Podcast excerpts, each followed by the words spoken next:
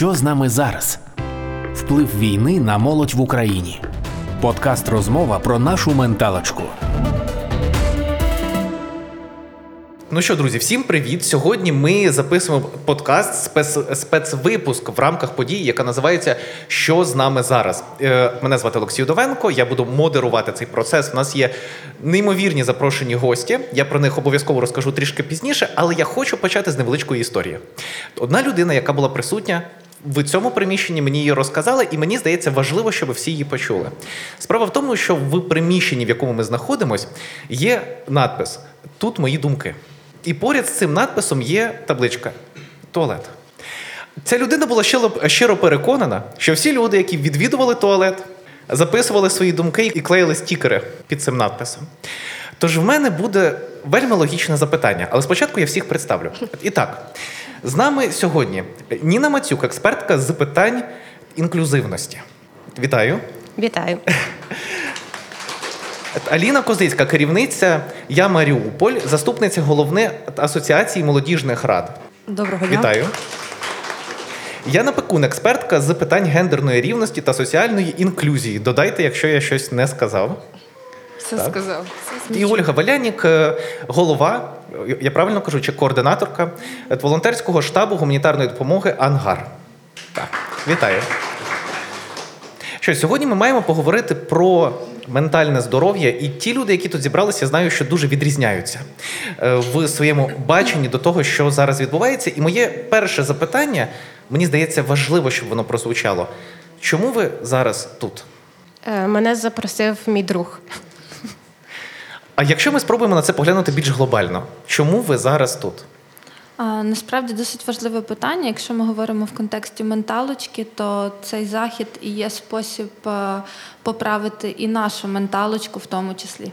А що з нею, що з нею відбувається зараз? Е, Ну я думаю, що після початку повномасштабної війни в молоді е, менталочка сильно похитнулася, оскільки е, перед цим два роки ковіду, е, відсутність соціалізації, відсутність. Подій, відсутність зустрічей все-таки дало своє. І після початку повномасштабної війни досить багато молоді переживають власне дуже різні почуття. Е, І з цим треба працювати, оскільки е, щоб зберегти своє ментальне здоров'я, це є е, основною нашою метою для того, щоб відбудовувати країну. Я знаю, що ви увесь всі ці півтора роки і до цього займалися волонтерством. Тобто, фактично, ви займалися волонтерством з початку взагалі війни в 2014 році. Це якось вплинуло на ваше ментальне здоров'я? Е, Так, е, якщо бути чесною, досить вплинуло. І якщо ми говоримо про 2014 рік, коли я вперше почала волонтерити, це ще було під час Майдану, а потім АТО ООС, е, потім досить багато різних волонтерських проєктів, які працювали з ветеранами, з сім'ями загиблих, з молоддю, е, вимушено переміщеними особами. То ти ці всі історії, коли ти з ними спілкуєшся, ти сприймаєш дуже сильно на себе, і настає такий момент, коли ти, скажімо так, розчиняєшся в цих історіях і вже не бачиш власного життя. І в цей момент якраз дуже важливо пропрацьовувати із собою в першу чергу е, усі моменти, говорити з собою про те, що відбувається. А після початку повномасштабної війни. 24 лютого е, мій чоловік пішов на війну, він бойовий медик, е, вже 15 місяців виконує завдання в зоні бойових дій. І тут, власне, важливо зберегти оцей, е, оцей момент, е, що ти керівниця волонтерського штабу, в тебе в підпорядкуванні 60 людей. Твій чоловік нині знаходиться е, на війні. Е, Досить багато друзів, знайомих загинуло. Дуже багато людей е, пішли захищати нашу країну. І е, моя менталка е, в якийсь момент сказала мені: е, Олю, тобі потрібно е, пропрацювати це з собою. Бо якщо ти цього не зробиш, ти не будеш настільки ефективною, настільки ти була до цього. Чи правильно я розумію, що важливо розділяти, розділяти свою роботу і той емоційний посил, який ми вкладаємо? Так можна сказати? Е, Це правильне твердження, але майже нереальне до виконання, тому що ми всі живемо в умовах війни і розділяти оце типу робота, але це насправді не робота волонтерство. Волонтерство це ем, спільна мета для перемоги. Тобто є конкретна ціль, для чого ти це робиш. І якось відгородити це, що це ось робота, а тут я приходжу додому і це не робота, е, це неможливо. Ми усі цим живемо. Усі, хто присутні сьогодні в цій залі, усі, хто е, буде слухати цей подкаст і зараз його слухає. Тобто ну неможливо це розділити. Я, до речі, знаю, що серед нас є пані Аліна, в якої був доволі важкий досвід початку повномасштабного. Е, можете розказати? Для наших слухачів, що це ну про що ця історія, і чи впливає це на вашу роботу зараз? Ну насправді історія дуже важка, тому що я з міста Маріуполя, місто, яке повністю зруйноване, і зруйновані повністю наші всі плани, майбутні, кар'єри і так далі.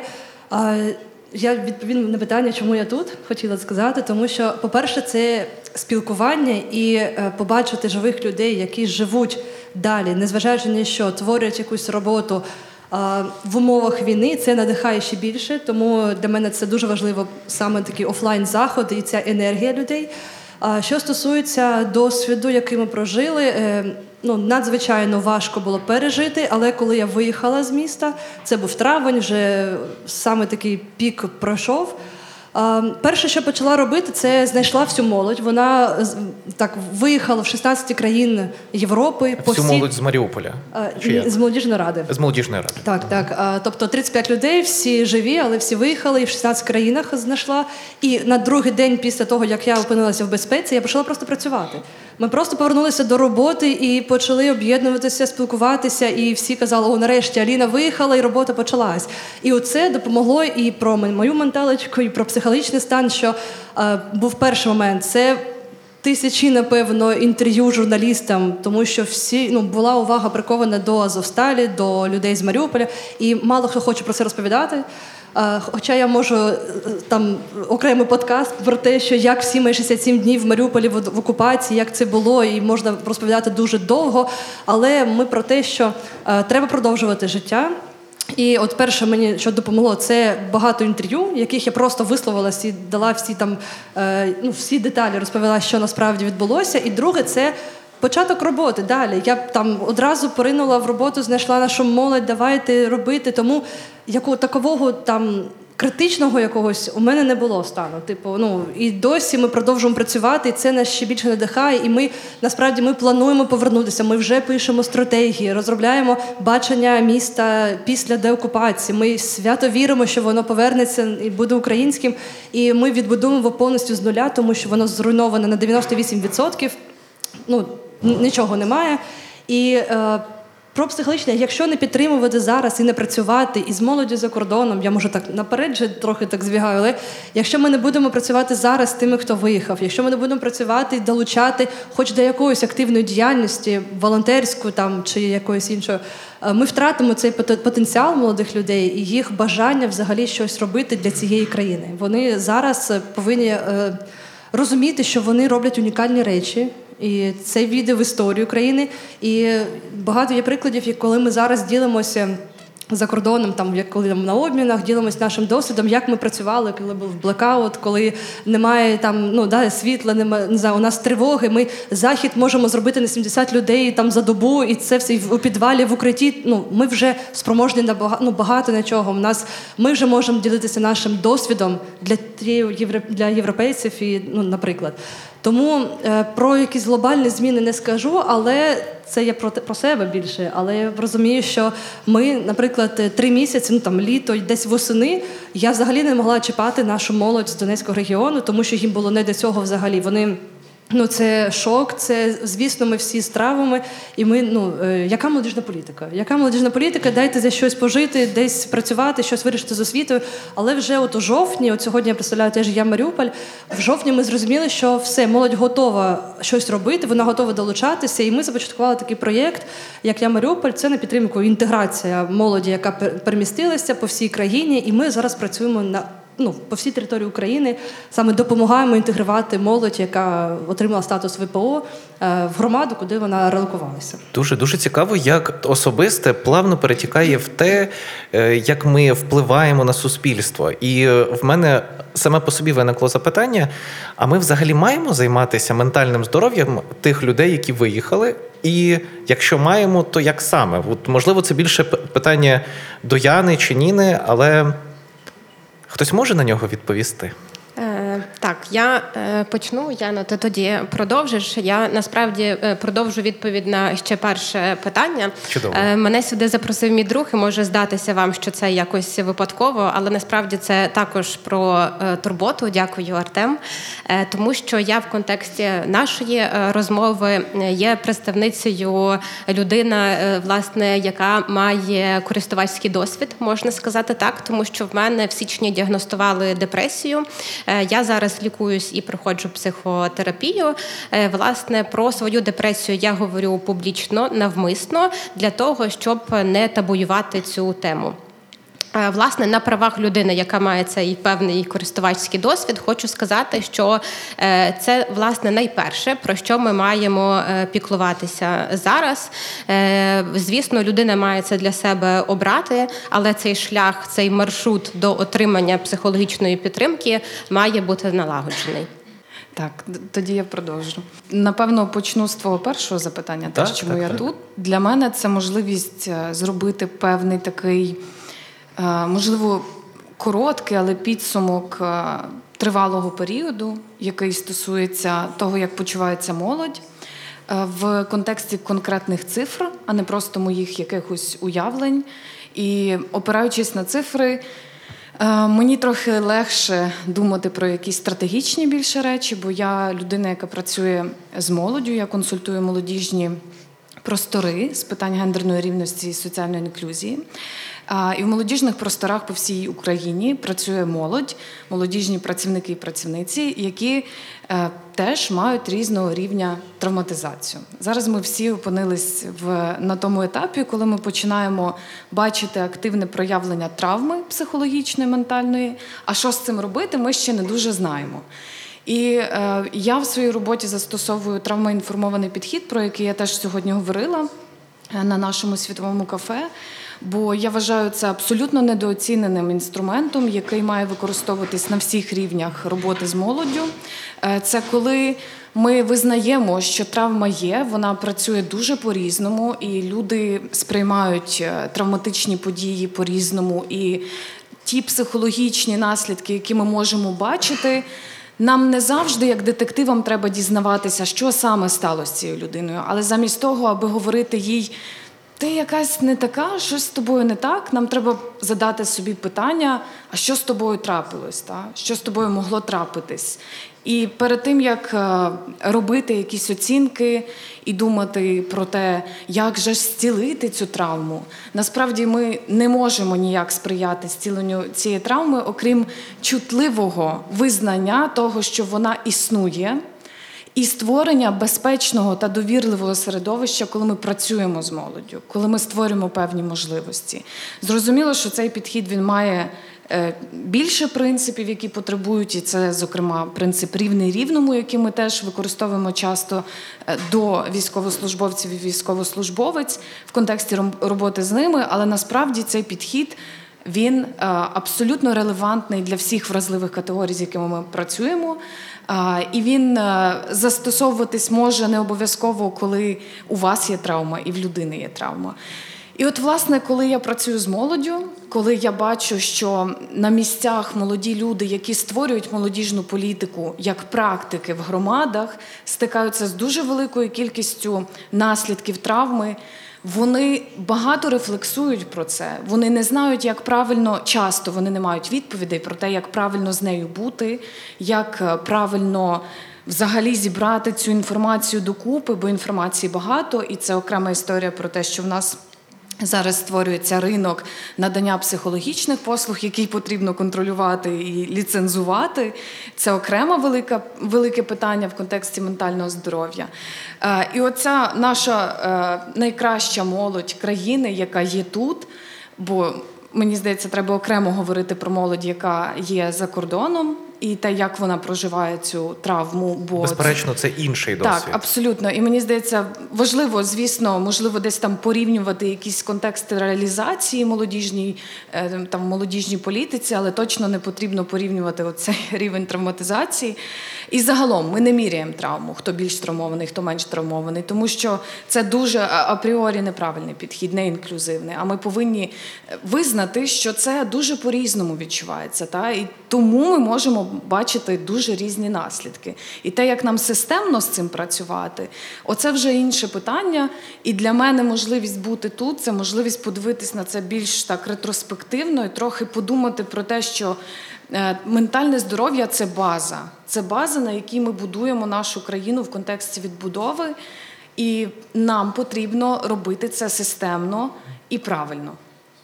До речі, складно було не помітити, що дійсно, от ми перейшли від я відчуваю свій досвід, е, так як я його відчуваю, і тому я роблю те, що я роблю. Тобто це моя особиста штука, як, наприклад, для пані Аліни, е, до такого системного підходу, статистичного, глобального. Чи є якась різниця між цими підходами? Можливо, щось ефективніше? Ну, напевно, все будується і на особистому досвіді, і на статистиці. Це об'єднана. А як це можна поєднувати? Будь-що, коли ти плануєш, ти проводиш ну банально, да? проводимо опитування, ми питаємо, які там потреби, або збираємо якусь інформацію. і На основі цього ми будуємо нашу роботу. Але особистий компонент не викидаємо. Ну це точно, тому що на цьому це першочергове, на чому ну як на, на моєму досвіді. Я розумію, що щоб в мене не було там травми, або як повернулося до життя нормального після трьох місяців, е, коли ти не бачив нічого інформаційного світу взагалі. е, Я почала через особистий е, такий розвиток і розуміла, що якщо я почну працювати, я почну заряджати інших людей, допомагати, і мені це допоможе, і їм допоможе. Але щоб потім працювати якісніше, треба збирати якісь дані, правильно? Ну, якусь статистику, потреби, і від цього відштовхуватися, як правильно далі будувати роботу. Тобто, спочатку власний досвід, і далі Ну, це можливо, може перший крок, як на мене, можливо, перший крок ти робиш з власного досвіду. А чи можуть працювати в сфері в сфері там протидії, запобігання, там ментальному здоров'ю люди, які, ну, наприклад, жили за кордоном? От наскільки це ок? От як ви вважаєте, чи мають е, Хороше е, питання. Я е, як е, експертка з питань інклюзивності і безбар'єрності тут проведу певні паралелі. Існує така така хибна думка, що якщо до прикладу людини інвалідність, то вона може класно проконсультувати все, що стосується прав людей з інвалідністю, але це не так. Якщо у нас болить зуб, це не означає, що ми всім можемо розказати, як його лікувати. От тому тут. Е, Такий дещо ризик, Е, особистий досвід він дуже цінний насправді, але ми всі, як сказала вже Яна, дуже різні. І ми всі дуже по-різному насправді все проживаємо. Е, Тому це треба е, завжди про це пам'ятати. Тому я би більше напевно на статистику е, покладалася в цьому плані. А я додам, бо я просто е, знаю твої провокативні запитання, і я розумію десь, напевно, що ти хочеш почути, але будьмо відверті, все залежить від того, про що ми говоримо. Якщо ми говоримо про написання якоїсь програми чи там проєкту, який має враховувати конкретний досвід. То це одна історія. Там ми маємо опиратись на статистичні дані, на розуміння того, що відбувається в контексті ментального здоров'я загалом в країні е, з конкретними категоріями. Бо знову ж таки питання різноманітності ми маємо враховувати на всіх цих етапах. Але ми не забираємо того, що ми всі живі люди, і проживаючи складні умови війни, ми всі проживаємо це знову ж таки по-різному. І Я е, розумію, що багато речей, які, е, наприклад, мене часто запитують, як ти можеш працювати з складними питаннями і не накладати на ці складні питання свій соціальний досвід конкретних питань. І я кажу про те, що це і відрізняє мене в професійному контексті. Якщо я розумію, що я працюю з складною соціальною темою, і я не справляюсь, я не можу зрозуміти, де моє, де чиєсь, я йду в супервізію професійну яка є обов'язковою для мене. Е, і говорю про це з супервізоркою чи супервізором, тому що я розумію, що десь стирається оця межа. Зрозуміло, що ми не можемо всюди відділити ці досвіди. І я закликаю бути чутливими до певних проявів оцієї наслідку травми, оцього наслідку. Тому що в якийсь момент навіть суперкласна експертка може розплакатись під час е, запису подкасту, тому що якийсь тригерний момент стане для неї тригером. А тригер може бути абсолютно ну, просто невідомий для неї до цього. Чи означає це, що вона від цього стає поганою експерткою? Я думаю, що для цього є інші критерії оцінювання. Тому знову ж таки бути чутливими. Ми живемо всі в умовах стресу, в умовах кризи. Нам потрібно навчитись працювати з травмою. Нам потрібно вчитись взаємодіяти екологічно з травмованими людьми, тобто з кожним і з кожною з нас, і перестати робити оце розділення. Це базові знання, які ми зобов'язані здобути для того, аби стати базово емоційно компетентними.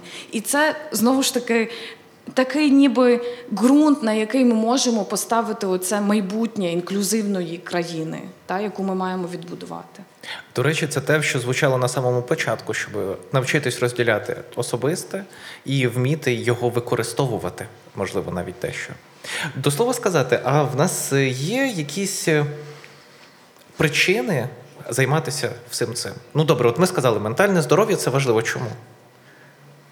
Я психолог, я знаю відповідь на це запитання, але мені здається, що це зовсім не очевидно. І людина, яка сидить е, вдома, переживає травматичні події, чому вона має зайнятися своїм ментальним здоров'ям або навіть йти і допомагати іншим? Ну, якщо ми говоримо сьогодні про е, відбудову. Е, то тут дуже насправді такий прагматичний е, розрахунок.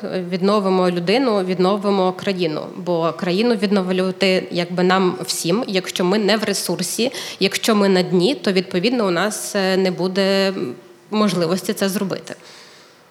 Ну, все, що в мене стоїть запитання, для чого це людині? Тобто є якийсь спосіб заохотити. Ну от ми зараз сидимо, ми дуже психоедуковані, всі в терапії, я думаю, да, або більшість із нас, ну принаймні я. Е, І добре, ми це розуміємо. Ми інтелектуально це осягаємо. Ми знаємо всі деталі. Чому б це людині, яка не цікавиться цим, йти і з цим працювати? В мене... Як, ну, Так, так. Так. Е, Знову ж таки. Якщо ми говоримо про конкретного індивідуума, ми кажемо про те, що це якість життя. Коли мені болить душа, часто ми використовуємо це твердження, коли маємо на увазі ментальні проблеми. Е, коли мені погано ментально, в мене погіршується якість життя. Ми зараз стикнулися знову ж таки з умовами, які впливають в зовнішньому контексті. Це це зовнішня травма, яка впливає на нас всіх. Оця ситуація, вона погіршує нашу якість життя. Ми змушені терпіти хтось більше, хтось менші незручності, хтось дуже великі незручності якщо це можна назвати взагалі незручностями, якщо вони можуть бути ризиком до того, аби позбавити тебе життя. Так? Коли ми кажемо про внутрішні переживання і проблеми, це точно те, що ми можемо пофіксити, бо це залежить від нас. Це зона нашого контролю. Зрозуміло, що якщо в людини немає дійсно ресурсу для того, аби навіть Наважитись зробити перший крок, ми повинні створювати певні передумови для цього. І оця вся просвітницька історія, якою ми, зокрема, з тобою займаємось, записуючи подкаст про ментальне здоров'я, про переживання молоді в умовах війни. Це те, що може стимулювати людину звернутись до себе. А що тут всередині? Я можу взагалі це пофіксити? Чи мені треба точно звертатись кудись? І знову ж таки, якщо мені треба кудись звертатись, я маю ресурс для того, аби заплатити гроші конкретному психологу, чи психотерапевту, чи психотерапевтці.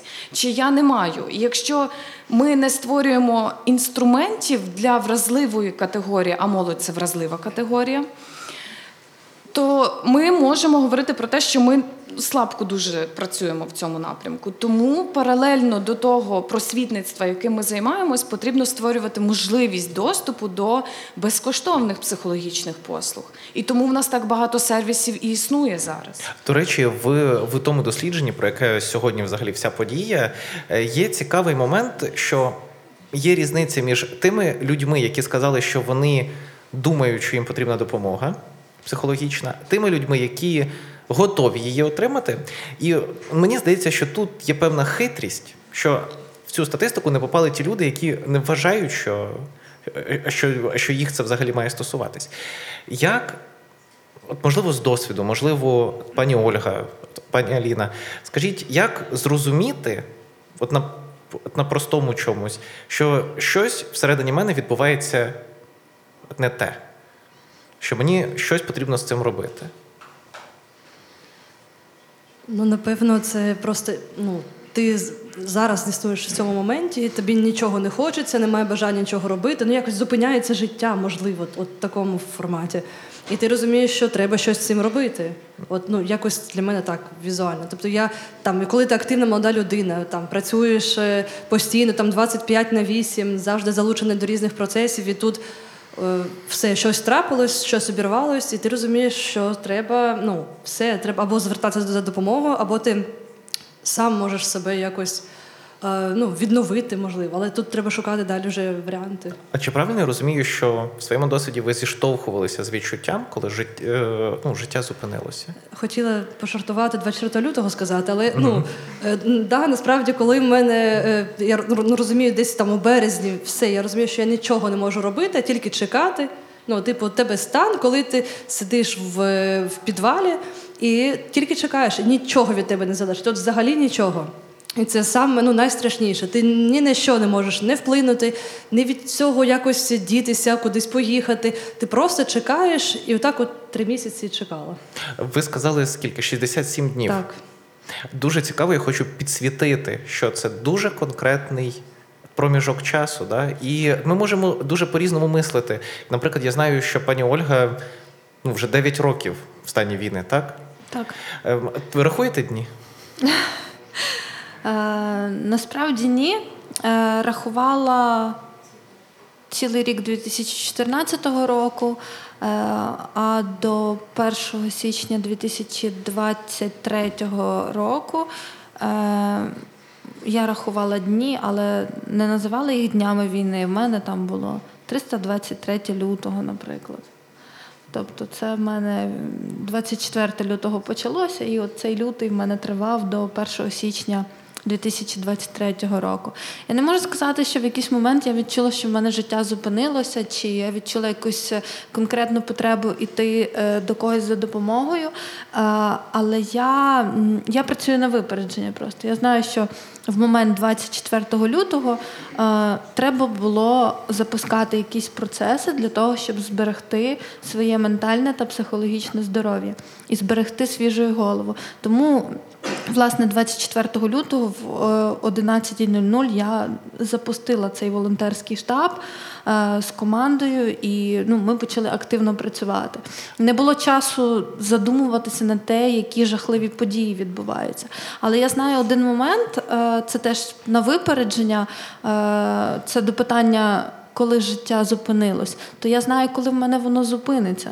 Тобто я знаю, ну я собі пропрацювала оцей конкретний момент, що я розумію, що коли е, ветерани, е, молоді ветерани та ветеранки будуть повертатися в суспільство, е, то в нас відбудеться ментальний колапс, тому що суспільство не готове до їхнього повернення.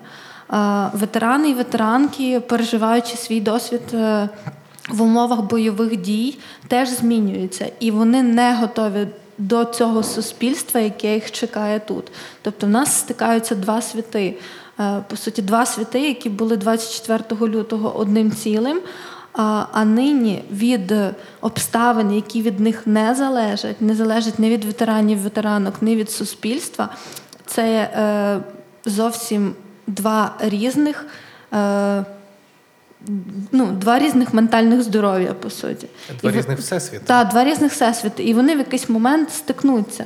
І от, власне, є тут проблема, що до цього не готуються.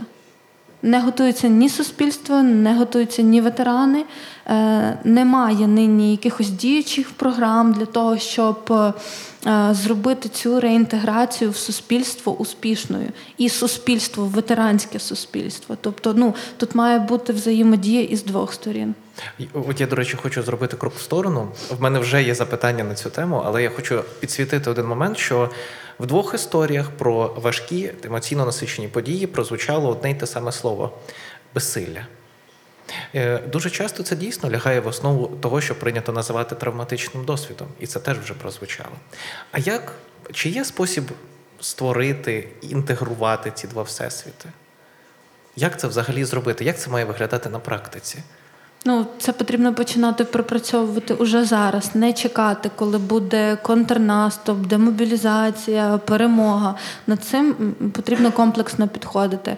Е, сім'я, яка жила своїм життям, і 24 лютого сталося повномасштабка. Е, чоловік чи дружина пішли захищати е, державу і повертаються зовсім іншими. Е, І тут питання не в тому, що е, вони змінилися як люди. Питання в тому, що ми собі за цей період е, будуємо ілюзію і спогади про ту людину, яка йшла на війну. Повертається ж людина такою самою, але звісно, що в неї є інші погляди на життя тепер, е, якийсь свій травматичний досвід, свій позитивний досвід, е, нове коло спілкування. І в цей момент потрібно розуміти, що і сім'я е, цієї людини, яка захищає країну, має бути готова до цього повернення і не думати, що це він якийсь чи вона не якась не така повернулася із війни. Ну, по суті, це питання інклюзії. І з одного боку, от ми можемо сказати, ну, от як я це відчуваю, да? є проблема, ми її підсвітили, а є якесь системне рішення, як інтегрувати все це. Можливо, наші фахові експерти в області інклюзії що-небудь про це скажуть. Е, Я напевно Діана знову почну, а ти продовжиш, бо ти більше в полях працюєш, а я більше на рівні державної політики. Е, Власне, у нас після 24 лютого в Україні ініційована національна програма підтримки психологічного здоров'я, яка, на жаль, раніше не існувала. Е, Але на щастя, е, вона починає з'являтися зараз з абсолютно очевидних причин. У нас загалом є проблема е, культури піклування про своє здоров'я і фізичне, і ментальне. І якщо з фізичним у нас ще ну якось, начебто, налагодилося. Хоча давайте будемо відвертими, поки ми вже не можемо встати з ліжка, ми не йдемо до лікаря, там бо у нас дедлайни і взагалі все дуже серйозно. Але ну ніби принаймні, хоча б ми говоримо про те, що потрібно там про себе піклуватися, спорт, е, прогулянки, нормальне харчування і так далі. То про психічне здоров'я, про ментальне здоров'я у нас взагалі ну ми навіть не ідентифікуємо поки що цю потребу. Ну і те, що ми про це зараз говоримо, підтверджує е, цей насправді факт. Е, Тому потрібно власне починати саме з культури піклування про себе. Бо е, у нас зараз ще зазвучало дуже хороше, з чим я погоджуюсь, вираз про якість життя, яке дуже сильно змінюється. Але людина часто може цього не помітити, Е, враховуючи той час, який ми зараз живемо. Ну давайте відверто, кому зараз легко. Ну хто прям може сказати зараз, що він щасливий, наповнений, ресурсний, натхненний. Е, В країні війна, це важко, важко всім. І я, е, до речі, задавала питання своїй психіатрині, яка веде мене. Е, Я кажу, чи може бути таке, що людина живе з депресією і цього не знає? Вона каже, так, це може бути, і це може бути навіть роками, і вона там через декілька років тільки звертається, і навіть не знає, що в неї депресія, тобто її якість її життя так низько, але вона навіть не здогадується, що може бути інакше. І мені в цей момент стало дуже сильно страшно, бо люди дійсно живуть в такому стані і думають, а інакше не може бути. А зараз у всіх так. І це, до речі, перше, ну от що там зупиняло мене перед тим, як я звернулася до фахівців. Я думала, ну та ж всім зараз погано. Візьми себе в руки, комусь ще гірше. Е, Від треба тобі працювати. Ти працюєш в важливій сфері. Ну якось от, от такі собі я е, ставила питання. Тому е, тут. Про не тільки про саму програму, існуючу там систему і так далі. Тут іще давайте візьмемо трошки відповідальність і на себе особисто, бо найцінніше у нас це ми, і ми найперша людина, яка має попіклуватися про себе. Я, до речі, не можу не задати це запитання. Ви сказали про програму.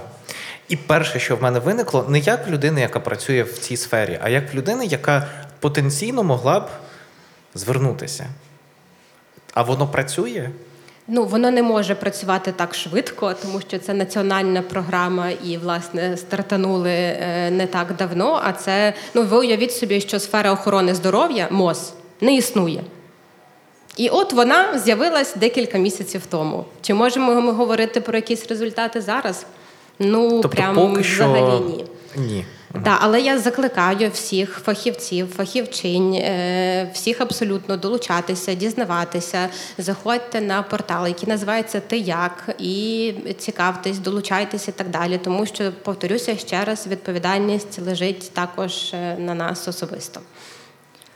До речі, в цьому дуже цікавий кейс. Я за свого досвіду можу розказати. Я не буду називати назву заходу, де це відбувалося, але скажу, що там було не один десяток людей, які працюють психологами або педагогами. І на пряме запитання, хто із вас хоч раз в своєму житті відвідував психолога чи психотерапевта, не піднялося жодної руки. Мене це злякало. Ми можемо це якось змінити взагалі? Таке хороше питання. А чи можемо ми загалом змінити якось ситуацію з пройшов марафон за три дні в- в інстаграмі, а тепер консультую людей і надаю їм психологічну підтримку? Ого, не знаю. Тут питання і до людей, які цю в кавичках психологічну підтримку надають, і тих, хто звертається за цією підтримкою. Е, Sorry, маю зробити цей офтоп, але я якось дуже сильно випадково, чесно, це було випадково. Зайшла на сторінку інстаграм до дружини Арестовича. Е, Вона ніби говорить про те, що вона щось чи вивчала психологію, чи щось таке, але неодноразово вона повторювала, що вона не консультує, не надає послуги, і в неї просто полотна під дописами. Люди, ну будь ласка, ну коли? Ну коли до вас можна на консультацію? Ну люди цього прагнуть. Можна я Е, додам? Тут Тут- проблема з двох сторін. То така цікава тема, то така цікава тема. Тут направду. можна ще згадати там ненострофіковані дипломи. Ні, не будемо, чи- не будемо. Давайте не будемо присвячувати ще той ефірний час. Я хотіла якраз сказати про те, що ми можемо це змінити на рівні держави, і нам треба про це говорити, тому що всі психологічні послуги повинні бути ліцензовані. Має бути визнаний конкретний державний підхід до того, що вважається напрямком психології науковим, який саме диплом має бути в консультанта чи консультантки, скільки годин практики має бути, як, який це напрямок, обов'язкові супервізії, скільки це годин супервізії. Ці всі моменти повинні бути визначені на державному рівні. Має бути комісія етики, не знаю, як її назвати, будь-яким іншим іншою назвою. Суть не в тому. Суть в тому, що всі скарги, які приходять від клієнтів і клієнток, мають кудись приходити і кимось бути опрацьовані. Ці скарги повинні бути певним прецедентом для перевірки е, конкретного фахівця чи фахівчині. Це точно нам допоможе узаконити, по-перше, певні моменти, тому що це напрямок, який ми зобов'язані опрацювати. Ми не можемо зараз сказати, що навіть окей, добре, ти вже згадав. Це чудовий прецедент для нашого суспільства, для того, аби подивитися, що може бути, якщо ми не надамо цьому жодного значення. Можна бути людиною з нарцистичним розладом особистості, який є дуже привабливий в публічному просторі, який е, цей розлад особистості він проявляється в такому яскравому контексті взаємодії з суспільством, публічному, що тобі це подобається. Якщо ти дружина Арестовича і ти класно вмієш це все продавати, то якась людина, яка поняття не має, що таке КПТ чи якийсь інший метод, який може бути визнаний Чи в... гештальт? Ти знаєш моє ставлення. Добре, е, не, не про це мова. Якраз е, я, я от власне маю на увазі, що люди не будуть розуміти. Що саме цей фахівець чи фахівчиня може, як має виглядати цей диплом? Ми точно маємо це опрацювати на рівні держави. Ми маємо регулювати. Чи правильно я розумію? Тобто ми маємо спробувати врегулювати питання там, психологів, психотерапевтів. Окей, це наче доволі логічно. Наприклад, є дуже багато волонтерів, які зараз працюють з, наприклад, військовослужбовцями, людьми, які стали потерпілими внаслідок е, бойових дій, які не тримали зброю в руках, але, наприклад, пережили полон, чи, е, чи навіть знаходились там на окупованій території. Потім така людина займається волонтерством. Чи маємо ми якось звертати увагу на ментальне здоров'я цієї людини, адже вона зіштовхується з іншими, які також е, ну, можуть мати ментальні проблеми, складнощі, розлади. Е, Чи можемо ми це якось врегулювати? Я можу поділитись виключно тим, як я працюю на практиці з цим, тому що е, коли ми застосовуємо цей Джесі підхід, це гендерна це рівність і соціальна інклюзія. е, Ми якраз його використовуємо таким чином, що люди, які проходять навчання і отримують інструменти для реалізації цього підходу в своєму молодіжному просторі, повинні обов'язково пройти навчання з надання першої психологічної допомоги людям і тепер травмоінформованого підходу. Для цього не потрібно бути психологом. Це речі, які є базовими навичками для взаємодії з вразливими категоріями населення. Ми зараз всі просто вразливі категорії населення, тому я кажу, що треба це застосовувати до всіх.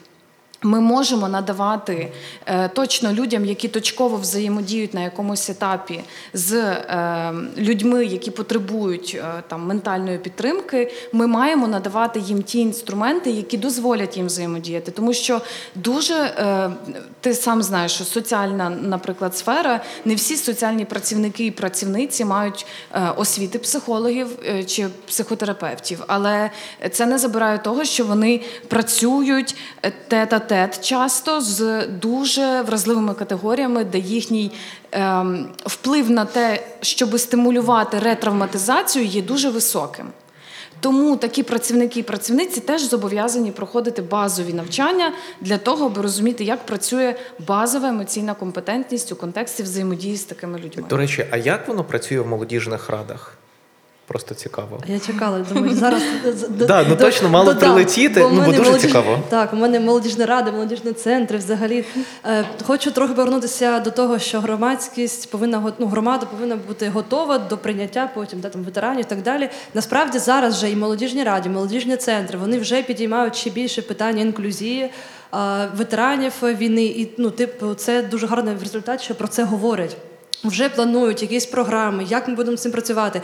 Е, Там друге питання, як правильно, які програми застосувати, яких фахівців долучити, але те, що вже молодь говорить про це, і вони е, очікують, і навіть з моєї, команди в Тернополі зараз вони готують проєкт по для сімей, які е, ну військовослужбовці там для дружин там щось вони створюють. Але це молодь, яка там 23-25 років, вони цим цікавляться і вони хочуть вже щось бути корисними на ну на майбутнє. І до речі, це люди організовують. Ну, моя керівниця, який е, хлопець в полоні досі. Він з Азовсталі, досі в полоні, немає ніяких інформації, але вона живе тим, що вона хоче вже допомагати іншим. Стосовно молодіжних рад, е, про хотіла тут затронути трохи тему ВПО, так але. Зараз е, от ми повинні говорити не тільки про те, а як ВПО інтегруватися, молоді, ну, молоді з поміж ВПО, а саме як місцева молодь е, приймає. Тому що це теж дуже важливий момент. е, І з от моя команда вона розбросана по всій країні, і ми відслідковуємо, як який регіон сприймає людину, яка приїхала.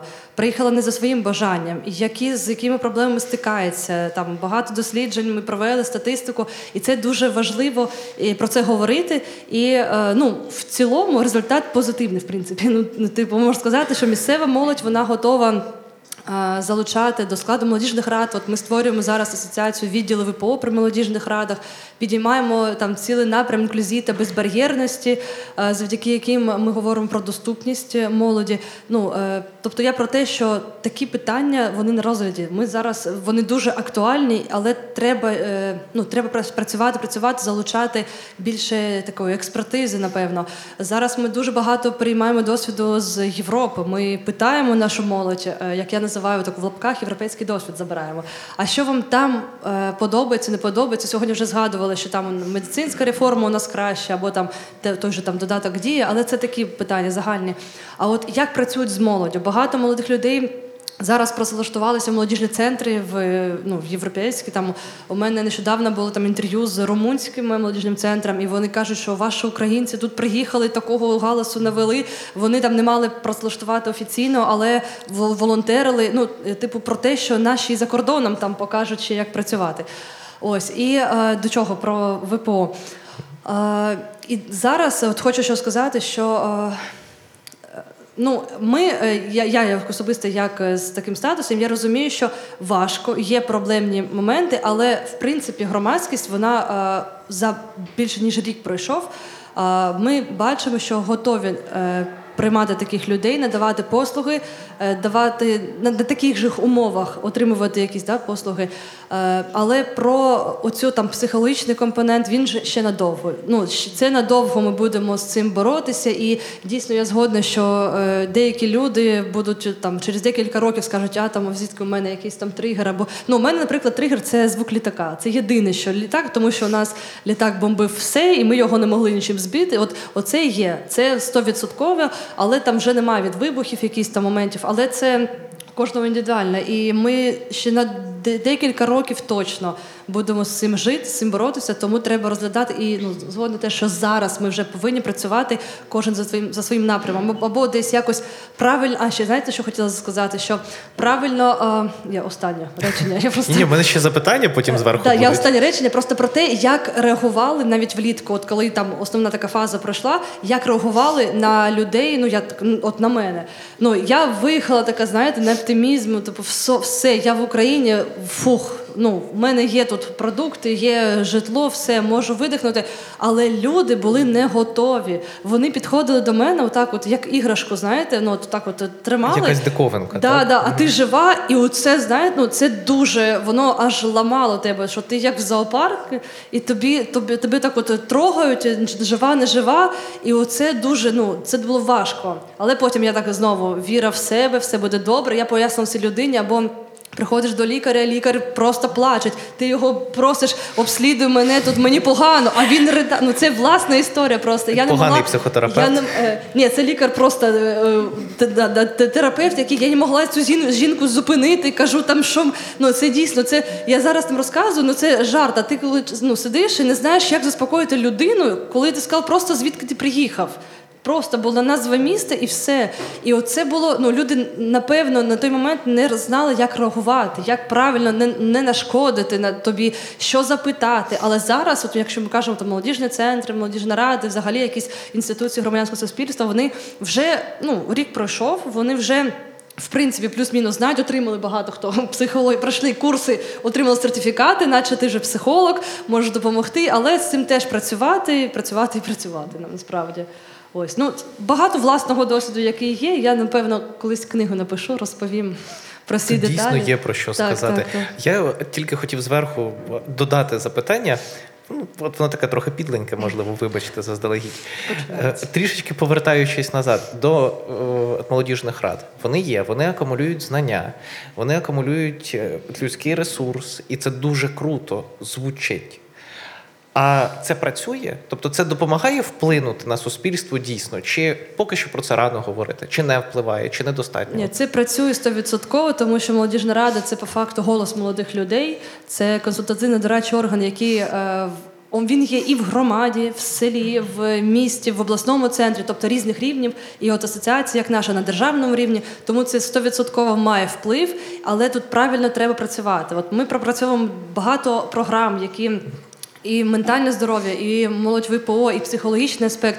Тобто ми від потреб відштовхуємося і працюємо. Але це те, що це працює, це точно. Як мінімум, люди, які входять члени молодіжних рад, у нас е, ну ми розуміємо, що зараз багато релокувалися, переїхали. Це великий виклик для нас. Але е, те, що вони залучені до якихось процесів, до прийняття рішень, це стовідсотково, і це е, ще не більше треба розвивати, і щоб більше молодіжних рад ставало, як, як ІГС, то ставало в країні.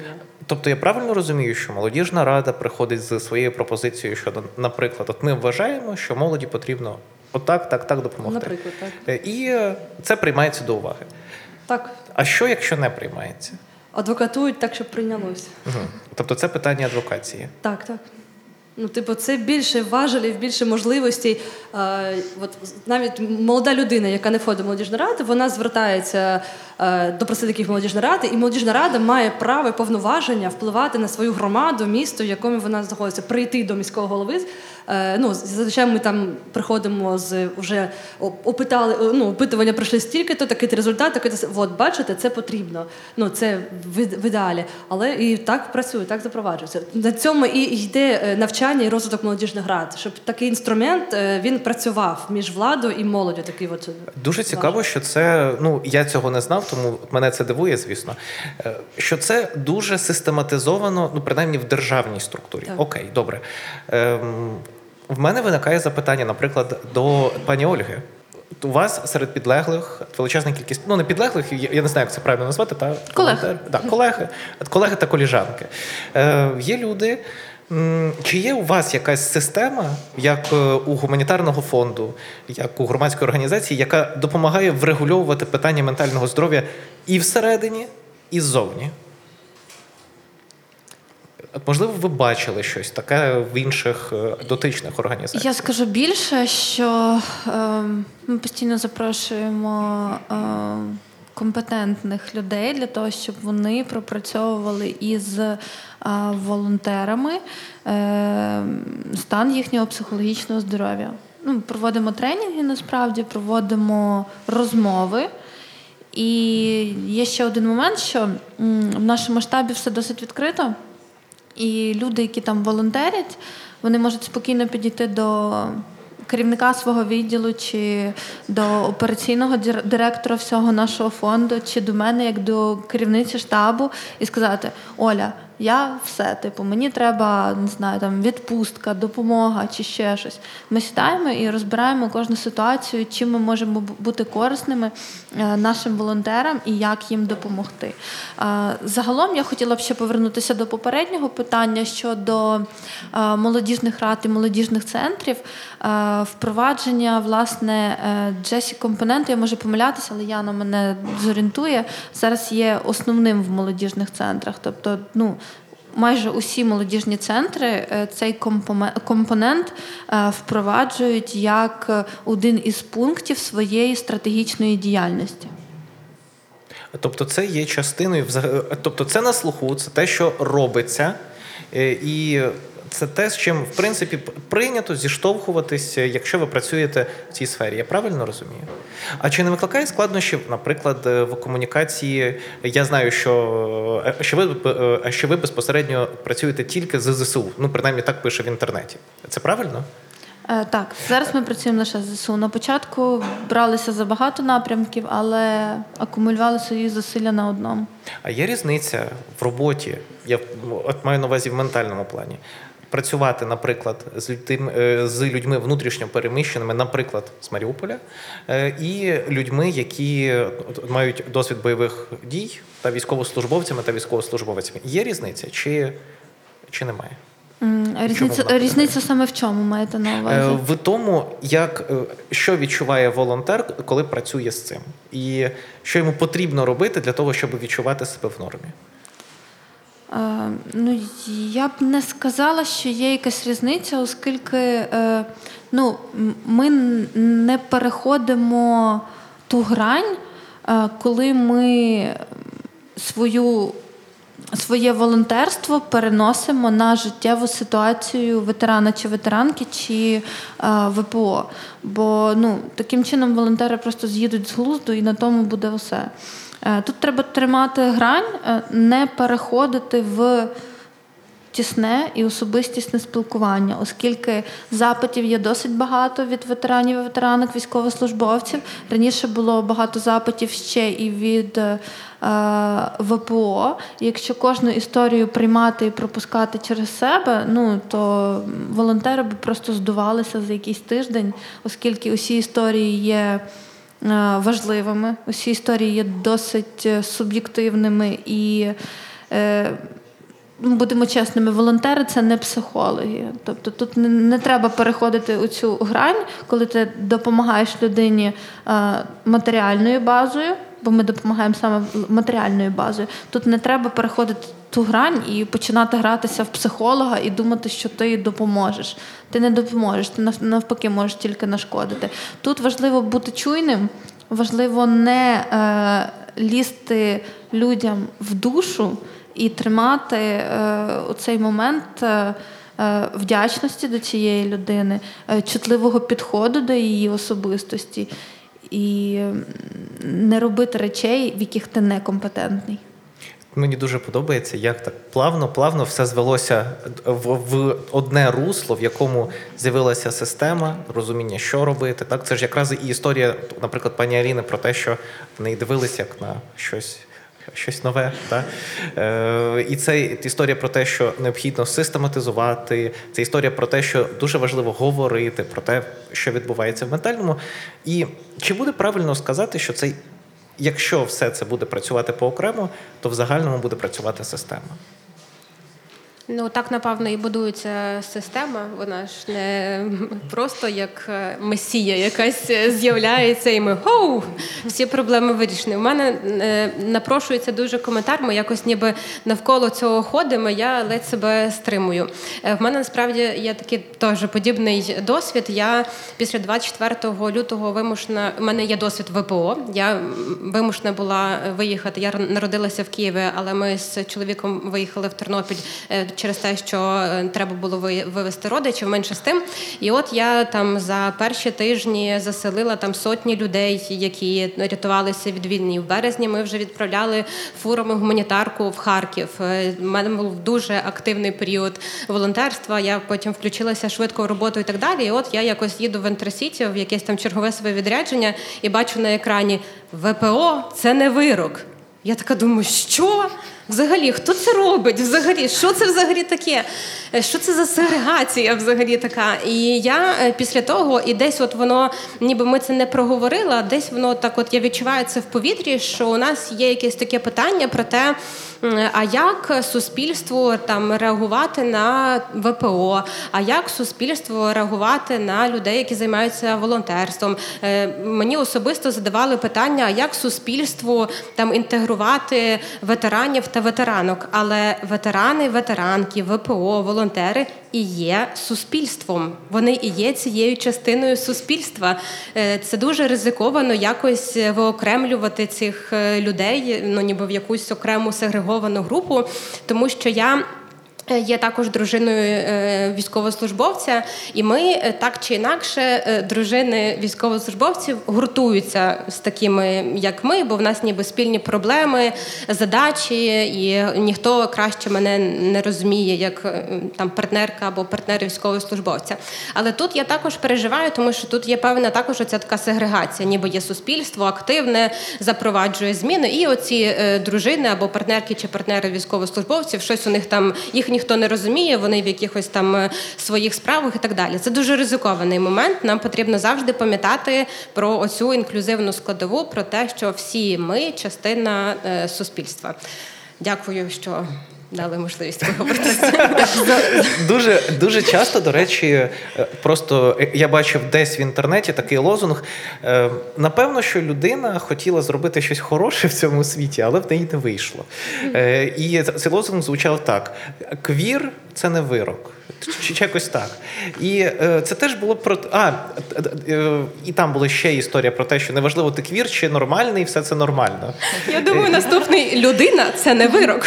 Да, і е, це дійсно дуже небезпечно, дуже важливо і дуже круто, що ми це підсвічуємо. Що всі ми є частиною суспільства, і ми можемо впливати на одну невеличкий клаптик або хоча б на себе. І цього вже буде достатньо. В першу чергу, та до речі, я помітила ще таку штуку. Тут у мене напевно питання вже буде як до фахівця, е, бо в мене немає відповіді на це питання, але мене це дуже сильно цікавить. Я коли е, шукала собі психотерапевта, е, помітила таку штуку, що деякі в психотерапевти, психотерапевтки в своєму біо пишуть ЛГБТ-friendly. Чому це роблять? Е, ну, насправді в мене було ціле величезне відео про це. А де його шукати? В мене в Тіктоці. Добре, Е, дякую. Олексій всі. Е, Ну, е, я насправді дуже скептично до цього ставлюся, е, тому що це складна історія. І дуже цікаво, що з одного боку. Говорячи квір-friendly, це е, зелений прапорець, який дозволяє людині квір людині м, знати, що вона в безпеці, що їй не будуть розказувати, що з нею це е, щось не окей. З іншого, ну і це крута частина, але є інша частина. Е, Це все одно, що написати е, ветеран friendly. Ну, це що означає? Чи, наприклад, е, розлади аутистичного спектру friendly. Ну, це що означає, що це ненормально, чи як? І отут виникають запитання. Е, Я напевно додам теж, бо е, у нас є дуже цікавий проєкт, називається Не дрібниці. Я всюди про нього розповідаю і не дарма, проєкт. і не дарма насправді, бо скоро там вже буде 10 тисяч якісних консультацій для підлітків. Е, І для того, щоб запустити цей проєкт, нам треба було знайти велику команду психологів та психологинь, які би змогли максимально чутливо попрацювати з цими питаннями молоді, які можуть бути актуальними в умовах війни. Е, Саме такої молоді, молоді, яка от формується, яка формує цю категорію молоді від 12 до 18 років. І для того, аби набрати, я вже це неодноразово розповідала, але ви чудове товариство, розкажу ще й вам. Для того, аби набрати команду з 14 психологів, нам довелось е, провести близько 120 інтерв'ю. Більшість е, психологів та психологинь були відсіяні якраз за. е, Критерієм неповаги до різноманітності, тобто це не інклюзивні оці концепції, які вони могли нести в маси. А отже, шкодити е, підліткам, які звертаються саме з такими питаннями. Тому, ймовірно, коли психологи та психологині зазначають у своєму біо такий маркер, вони хочуть відкрити свої двері. Е, І сказати, я компетентна працювати чи компетентний саме з цією темою, тому що для того, аби навіть цих 14 осіб, які просто вже пройшли дуже багато за майже рік е, е, роботи, навчань, ніхто з них не звільняється попри складність консультування в текстовому форматі і так далі, вони все одно давали постійно запит на те, аби додатково отримати знання про ЛГБТ плюс спільноту, про квір спільноту. Вони казали: от до нас звертаються, і кожного разу ці запити вони дуже різні. Ми розуміємо, що ми чутливі, ми е, все розуміємо там з якихось таких е, базових е, контекстів. Але от для того, аби ще краще зрозуміти, нам не вистачає знань. Нам не вистачає знань. Люди, які вчаться постійно і мають оцей підхід до життя, навчання протягом життя постійне, вони кажуть. Боже, в цьому світі є так багато різних важливих тем. Я не встигаю здобувати стільки знань, я не встигаю стільки освіти здобувати. Але в них є базове налаштування поваги до різноманітності. Вони відкриті до світу і вони готові отримувати ці знання. І оце власне те, що ми повинні теж нести в маси е, культури надання психологічних послуг. Ну, до речі, я не мо- я не хочу перетворювати цей подкаст на менталочку, Е, але е, я не можу не зазначити, що якщо написано, що лгбт friendly це не означає, що ця людина на 100% лгбт friendly. Дуже часто людина може бути переконана в цьому за ряду обставин. Це може бути це може бути в тому числі про травматичний досвід особистої людини, яка вона потім буде нести своїм е, клієнтам та клієнткам, пацієнтам та пацієнткам. Просто насправді мені здається, що якщо психотерапевт або психотерапевтка не ЛГБТ-friendly, ну тобто не friendly до людей, то їй взагалі не можна або йому до людей. Ну заборонено працювати і ми з людьми. повертаємось до, до Якщо контексту friendly до людей. Це ж має бути якраз одним з критеріїв для кваліфікації. Все зводиться насправді до дуже конкретних речей. до дуже конкретних речей, які прозвучали ще на самому початку. Це інститут репутації, це чітка система, це психоедукація, це інтеграція зрозумілих систем. Ми просто розібралися, чому це важливо, і осмислили на, на особистому досвіді, складному досвіді, як це працює. Що, друзі, я пропоную на цьому на сьогодні завершувати. Я просто хочу нашим слухачам нагадати, що цей подкаст е, записувався в рамках події, яка називається Що з нами зараз та представлення неймовірного дослідження. Е, З нами сьогодні були пані Яна, пані е, Ніна, пані Ольга і пані Аліна. І мене звати Олексій Удовенко. Я на початку не представився, я про це згадав. Я, якщо що, психолог. Всім дякую за увагу і всім бажаємо мирного неба над головою. Що з нами зараз? Вплив війни на молодь в Україні. Презентація дослідження молодвіж-центром Львів за технічної та організаційної підтримки UNFPA, фонду ООН у галузі народонаселення в Україні, програми розвитку ООН в Україні, Міністерства молоді та спорту України та Українсько-данського молодіжного дому за фінансової підтримки МЗС Данії.